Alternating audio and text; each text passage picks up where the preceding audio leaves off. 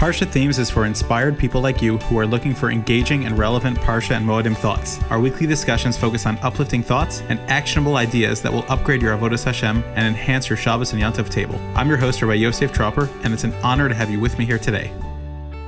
Welcome to some thoughts on the Gra from Parshas Shemos. So we spoke about this in the past, but I wanted to add a few more things to it from the Gra, which are just uh, a fella. They are amazing and beautiful to see how much depth the Torah has. So we talked about that the Jewish people were originally told that they were going to be in, um, by the Bris Bein Habesarim, Avraham was told that they were going to be in a Eretz Lo Lahem for uh, 410 years. And Rashi brings down a calculation that the 410 is uh, either from the time that, that Avraham was told this or from the time of Ladas Yitzchak. He has a whole calculation about how Avraham was in pain to know that his children were going to be in Shibud, and that pain actually counted, which which is uh, a lesson in itself that uh, the pain and energy we invest in our children makes a difference. And we're going to talk more about that in a moment. But the, the only one that we mentioned in the past, and I'm going to extrapolate on it today because there's other sources that say further, was from Kol Eliyahu, where there it says, Vayamaru es the Egyptians embittered the lives of the Jewish people.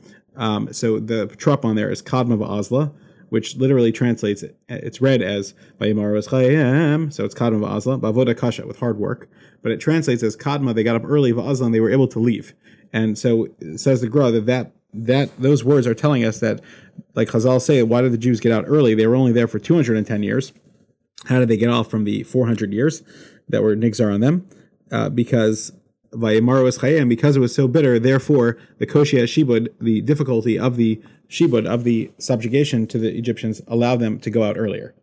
So there's a, um, Tzvi Hirsch Fromber um, from London has a shot that he says that he heard B'Shem the Gra, um, it's a the sefer is called Kerem Hatzvi on Agada Shal Pesach, and he says a further idea here from the Gra that the same trup of Vayamar Eschayim, the Kadma of Azla, is also found um, in Parak Yud Pasuk Tes a little further. It says Bibanenu Uvnosenu with our children, with our sons and daughters, we're going to leave we're going to leave Egypt, and that's also Kadma Azla. And the Gra said here that it was because of the Koshia Shibud uh, which we just talked about in a minute, that the Jews got out early, but it was also because of the Riboy Habanim Vabanas, because of the increase of children.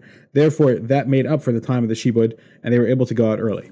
So I want to say two two ideas about that. It could be that the simple reading of what the Gra is saying is that there were more Jews that were born. Right? It says that they had six at one time, so that was miraculous uh, birthing rate.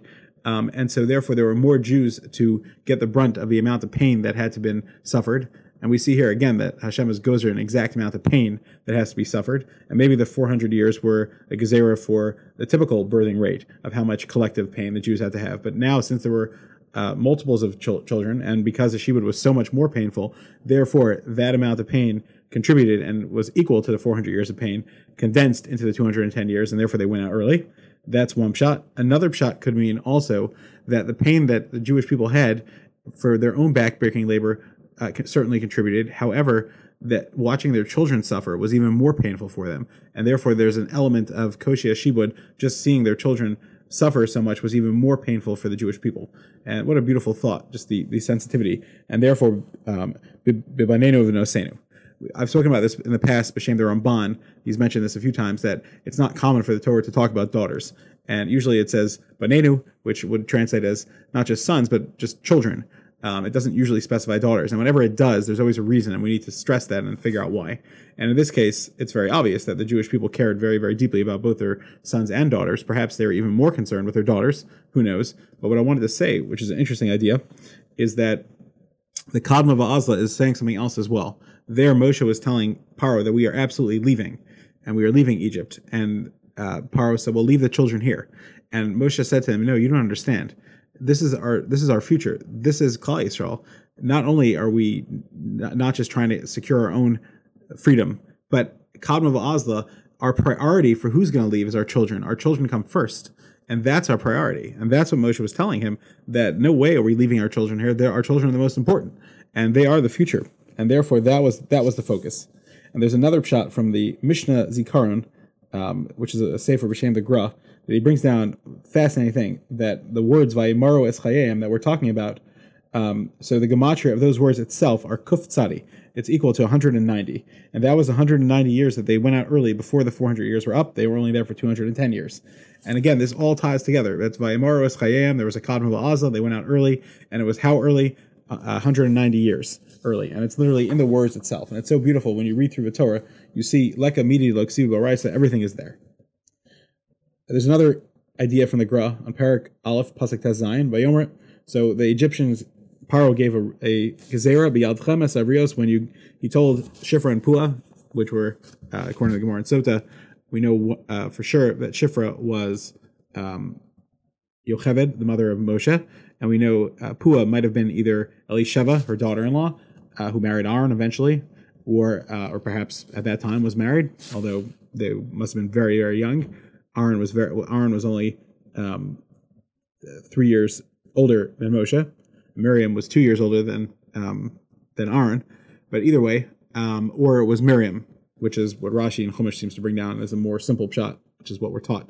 But either way, um, so w- when you see them on the birthing stone, which there's very very fascinating, the Egyptians uh, gave birth uh, while sitting on a stone in a crouching position, and it's interesting how modern medicine has finally caught on to that that that crouching position might seem to help with a birth. And I saw a very fascinating uh, study of Egyptian hieroglyphics that uh, there's actually pictures of this birthing stone, and it's described in, in, in, many in a number of caves where they literally had it back then, and it was uh, how they gave birth back then. Very fascinating.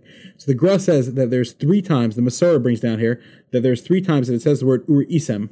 So here in the pasuk it says um, Ur Isem Alav Naim when you see the children um, on the birthing stone. And by the way, if you actually look it up, it says Ur Isen because it's talking to women. Um, and this is not necessarily akasha because it just means when you plural see in this form it's feminine, but in other forms it's masculine. And perhaps there will be a shot that we'll say at the end. But let me let the Gra talk first. So what the Vilna Gaon says is Re'isem of Naim is one time talking about birth.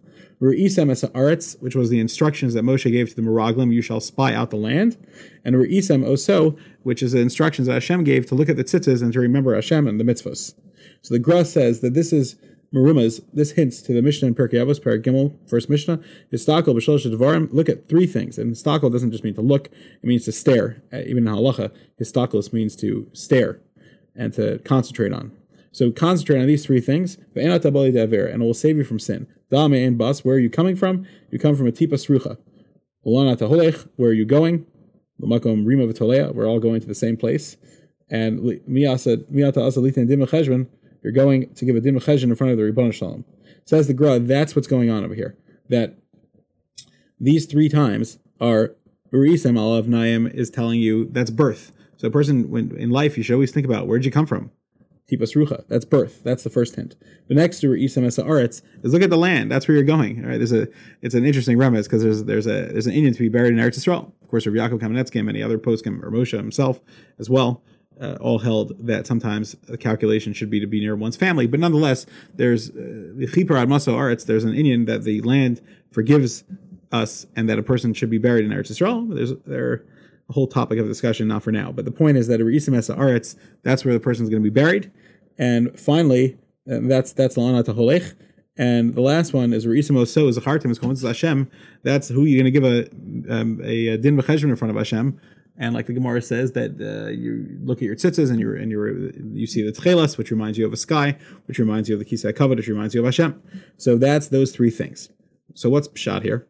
So I believe what the Gemara is saying is that the Torah is teaching us that how are your eyes supposed to work? Also, you know what the paradigm is? The Torah teaches us how to use our bodies. What are your eyes supposed to see when you look? You know what you're supposed to see? You're supposed to see these three things. That's what your eyes are supposed to look at. The Torah is teaching us how a Jewish person looks at the world, looks at life yeah, there's plenty of things that the eye could see. Alev roa, ayin roa, alev chomed, right? And the body fulfills the desires. But how does a Jew train his body to look? Look at these three holy things. And what's fascinating is that where Isen Alav Naim is the woman that gave birth. That one is, is Maruma's to that, that's that's where a man comes from. He comes from that place.